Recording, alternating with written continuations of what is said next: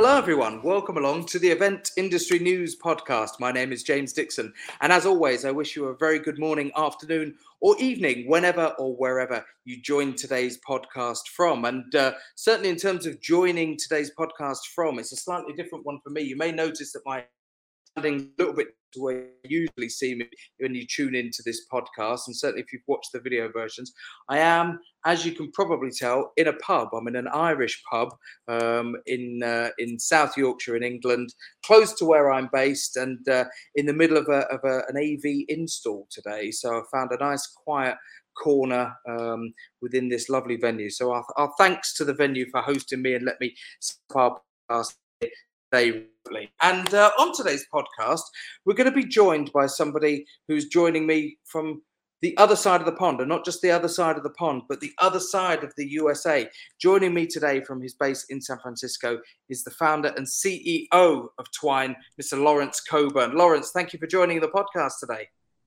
Hey, James, thanks for having me. It's great to be here.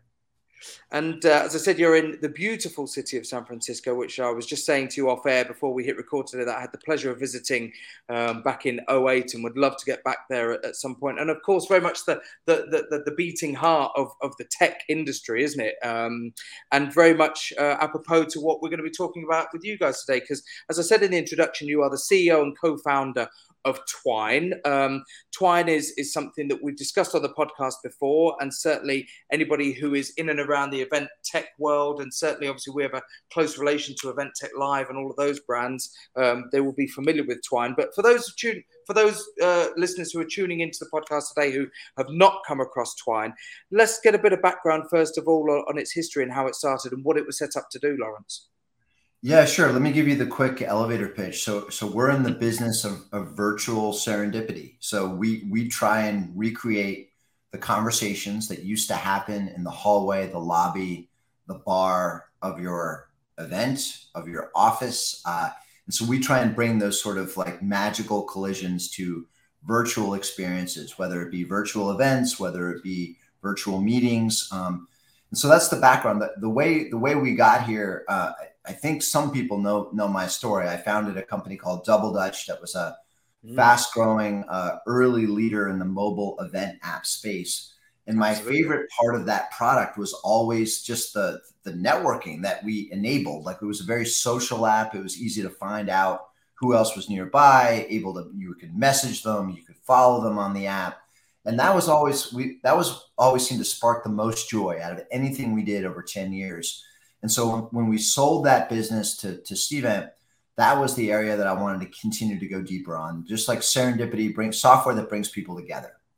Yeah, and, and the serendipitous part of that it, it always interested me when I first heard the story is that uh, how many times have we been at an event where you know you you literally you, you bump into somebody you know oh, have you have you got an iPhone charging cable that I could borrow for half an hour? No, yeah, no problem. Great. What do you do? Oh, and it turns out you both work in exactly the same sector. Um, you know that the, uh, the the serendipitous part of going to events has always been part of the attraction for people to go there. But needless to say, as, as people's time constraints have become greater, uh, the opportunities for that serendipity to take place and, and to happen are, are, fewer, aren't they? That's why we need platforms like this. Yeah, th- that's right. In in most, uh, if you flash back to the beginning of the pandemic, most virtual events didn't have any opportunity for that. It was all just content coming at you. So you have to in on like when you're when you're online, when you're virtual, you have to be intentional about creating those opportunities for people to bump into each other. Mm, yeah, absolutely. So having established Twine as, as a product and as a, as, as a system, um, recently there, has been some major developments, haven't there? With some major, um, uh, uh, you know, platforms that people will have become familiar with, particularly in the last two years. Um, so tell us a little bit about some of the developments that have taken place, you know, this year and, and up to press uh, for 2022. Yeah, so so the background is we started with a web version of our product, very very simple. Um, it was it was easy to embed our web version in any other virtual event platform. We we never had the intention to build a full event platform. So what we did was one thing. We wanted to be the best in the world. Serendipity. We talked about it. So we built this web version, and and it was going well. We were partnering with a lot of the big event tech platforms out there, a lot of the big event services company. And we were growing, but we were, weren't growing as fast as I wanted us to grow. We were growing probably 50% year over year, which mm-hmm. sounds really fast.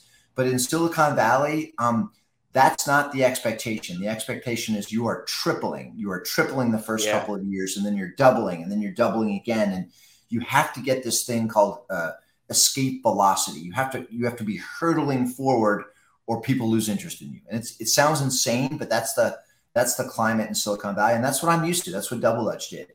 Sure. So we started we started to think about like how can we grow faster, um, and you know one strategy there is to bring your product, your experience to where the people are. Um, so with our web product, we were mostly running with a kind of traditional enterprise sales motion, like mm-hmm. reach out, contact somebody, give a demo, uh, you know, uh, send a contract across, negotiate the contract, close the deal. Like it's slow, right? There, there's and there's this whole new domain that's emerging called product-led growth, where how do you just release the product out there and drop it into a, a rising tide?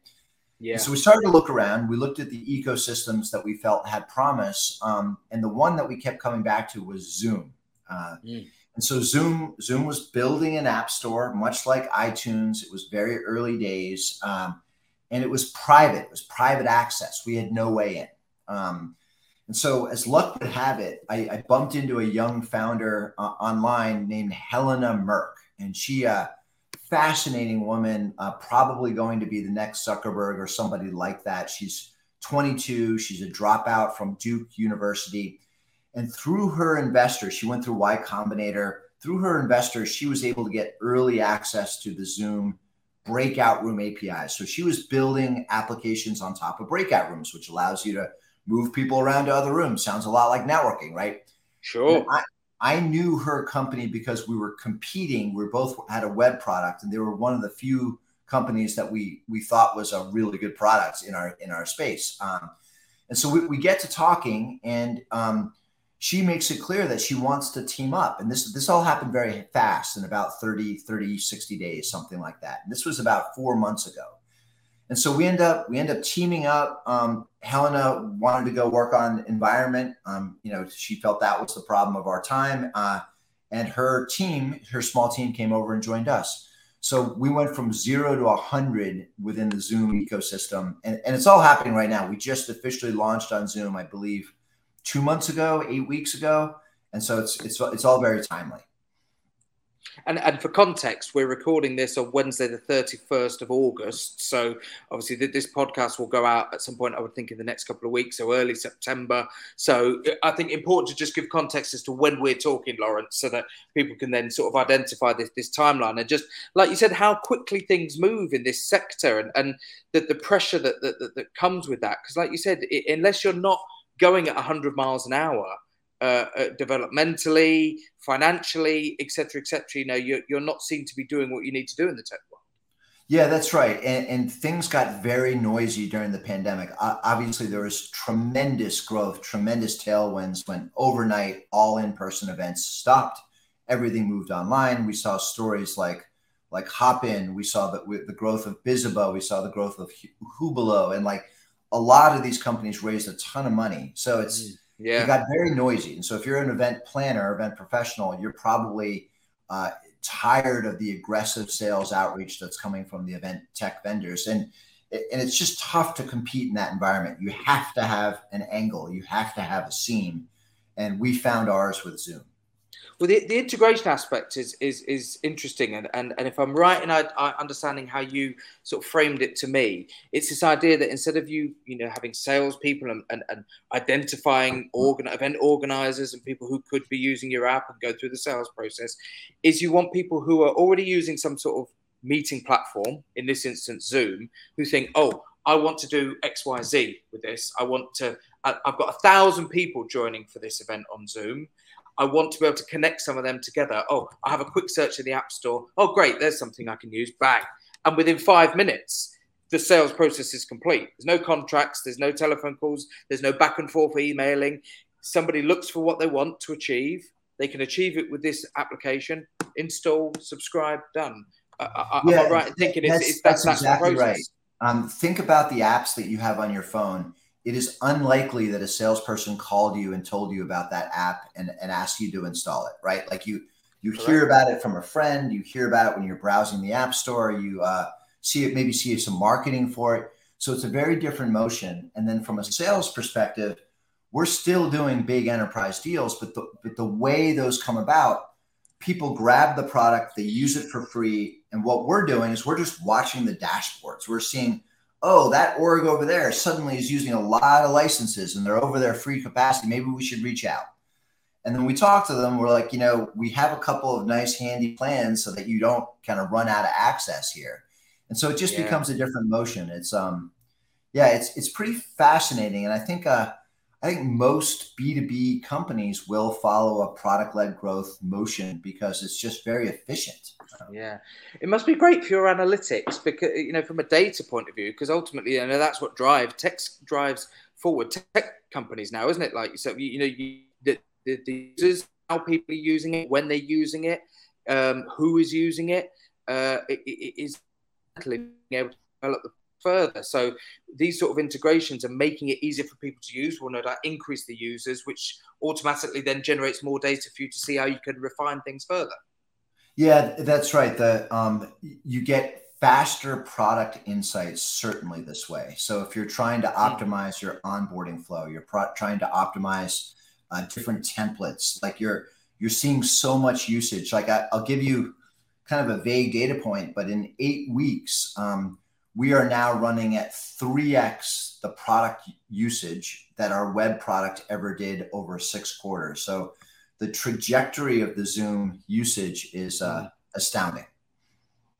It will be interesting to see what that curve is like over a sort of a, a medium term. Do you know what I mean? That that's over that's over three weeks. So we'll see, you know, the sort of the exponential curve, if that's the right phrase to use, you know, because I, I, guess you almost sort of have this pyramid effect. You know, you, the more people using it, the more people are going to tell other other users, and if everybody tells two or three other people that do similar things, oh, there's this app now. You know, it would be interesting to see how that data curve progresses in terms of users in the next three months and then three quarters. Yeah, you're you're thinking about exactly the right way. There's this beautiful viral loop that we're trying to um, cultivate, which is uh, a new host or a new planner comes online, tries Twine, they bring it to their attendees, and then mm-hmm. some percentage of those attendees become hosts themselves, and that's the that's the magical loop for us. Um, mm.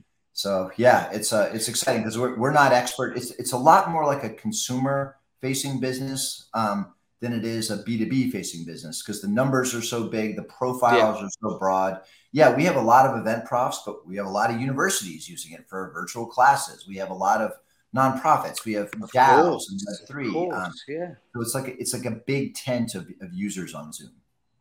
Yeah, I, I, didn't consider the sort of the academic uses uh, uh of it in terms of how many universities and, and colleges and academic institutions now will be using still, despite being post-pandemic, you know, platforms like Zoom in order to, to deliver um, to deliver sessions. And you've you've almost sort of preempted it in a way. What I was going to ask next, which is the actual user experience, so that you know the delegate, the audience member, call them what you will, who are sat on the end of their laptop within this uh, Zoom event that's taking place. Do they actually interact knowingly with Twine, or does it sit there in the background and then create sort of uh, to the people there? Do they have a, a, an understanding of the experience? Yeah, well, we want them to because we want to create this loop where, like, oh, that was really cool. We want to use that for our own events. Um, but mm. one one of the really powerful things that Zoom has done is that, um, unlike the App Store for your iPhone or your Android phone, people don't have to install the Twine app to use it.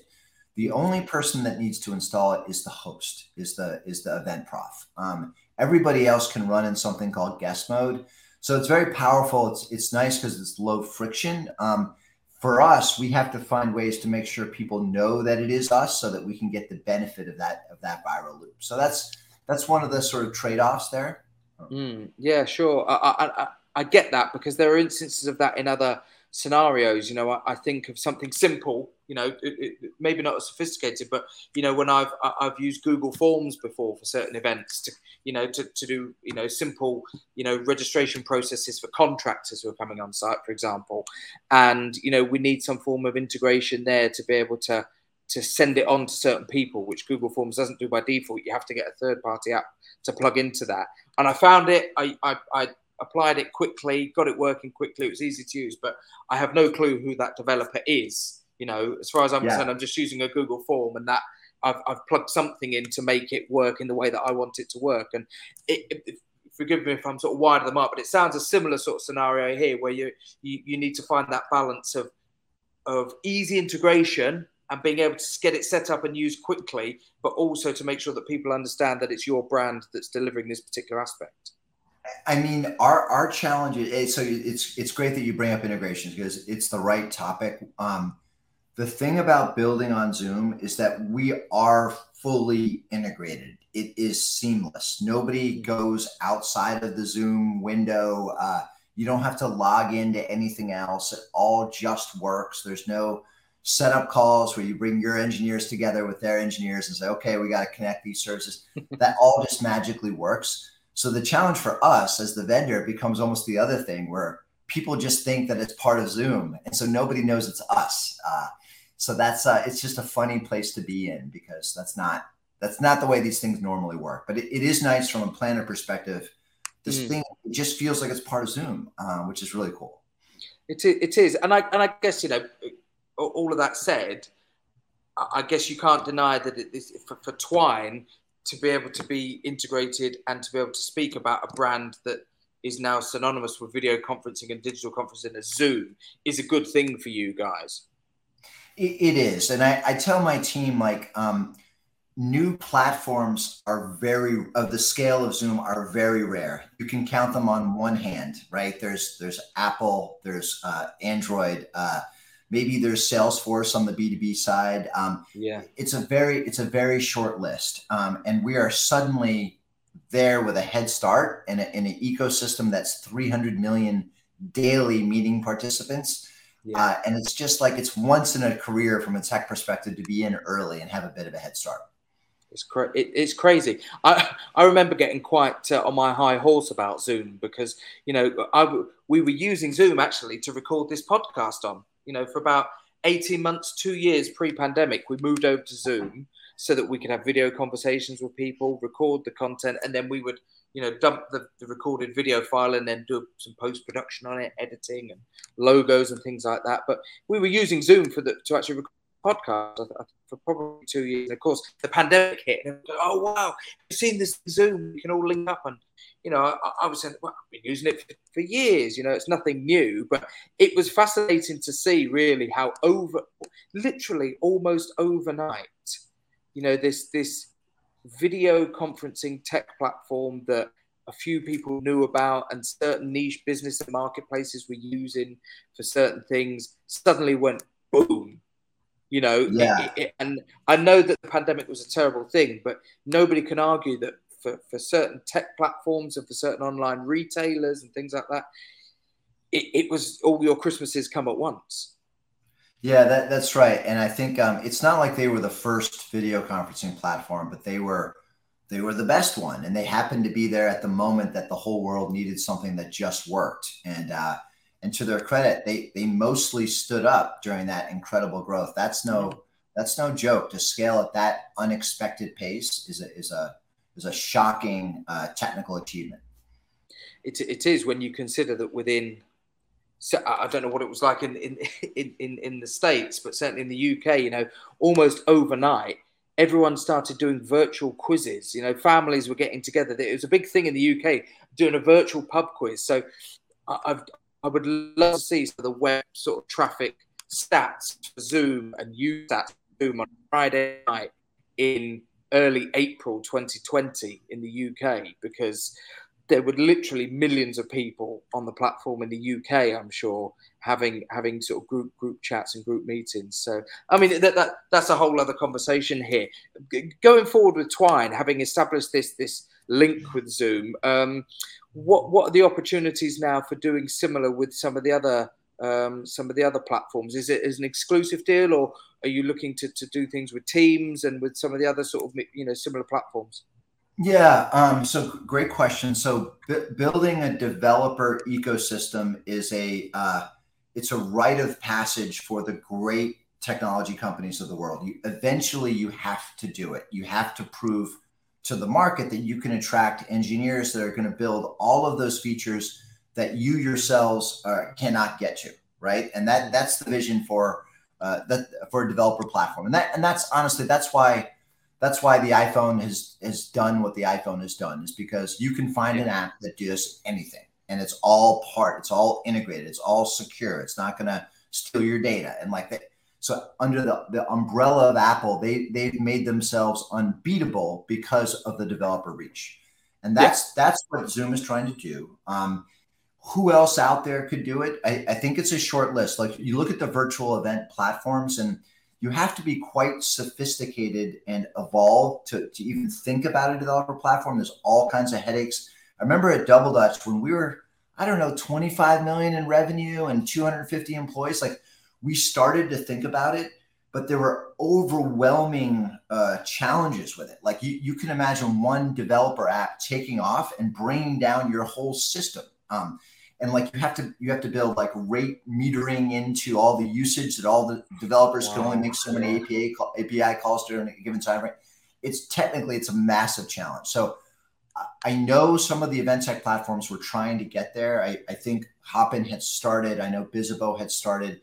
Uh, a few others had started to sort of signal their aspirations to build a platform, but they're not there. Um, mm-hmm. The only other one that we see of scale with the developer kind of technical chops to do it is Teams, and they're, they're they've started. You can build Teams apps today. Um, they seem to be a little behind where Zoom is in terms of uh, having the endpoints and having the APIs that developers need to build full feature, uh, full functionality. Um, but they're, but they're certainly going to get there. They're Microsoft. They're going to get there. Uh, so yeah, we have eyes on Microsoft. I think that would be the next one. For right now, we're we have we're getting all we can handle with Zoom, so we're going to stay pretty focused there. Absolutely. Um, we've been talking on the podcast today to Lawrence Coburn, the CEO and co-founder of Twine, about uh, their their recent link up with Zoom. And when we say recent, we are literally talking, you know, in the last few weeks. So, Lawrence, it's it's been a real pleasure to talk to you about it today, and um, particularly given the timescales that you guys are working within at the this about. We very much appreciate you sort of taking a bit of time out from what must be a very busy schedule at the moment to tell us a bit more about it. And please do keep us updated with it. We were talking about this this exponential growth and, and the growth line at the moment, what you've seen just in recent weeks. It would be really interesting, I think, for the readers of uh, Event Industry News to, to, to, find out how that continues to develop over the next uh, months. And as I said, maybe over the next few quarters of it. Uh, you could keep updated with that.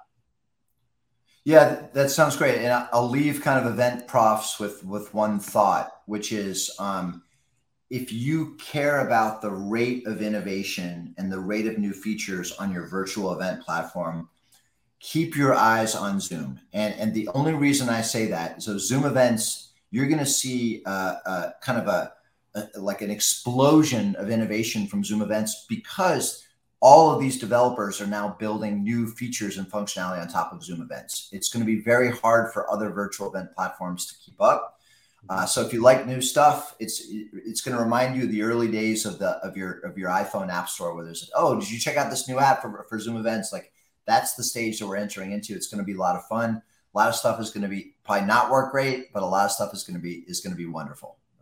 It's amazing. And, and finally, I should say, if, if, people want to find out more about what you guys are up to at Twine at the moment, um, give, give a shout out to any of the social media handles, LinkedIn, website, things like that. Yeah, we, we are uh, we are Twine, uh, all one word on Twitter. It's twine.nyc. Um, and then the last thing I'll say is next Thursday, September 8th, we are hosting an event uh, on Twine and on Zoom events with Zoom events and Twine together uh, it's twine.link slash pendulum. Uh, and you can find out more information on our website about that. We're going to be going deep with Dahlia uh, and Liz and a couple of other wow, key great, yeah. influencers about kind of Zoom events and, and what they're up to. So it should be a good event.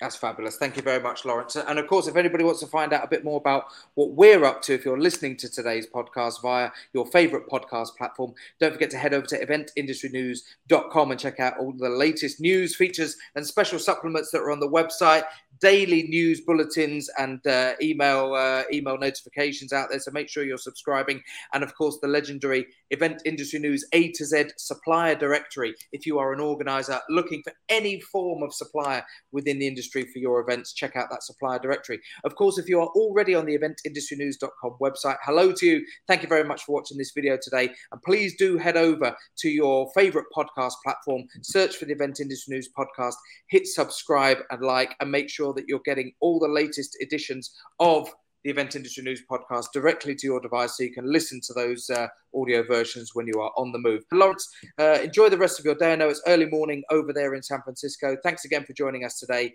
My name is James Dixon. Thanks very much for joining the podcast, and we'll see you on the next episode. Goodbye, everybody. Thanks, James.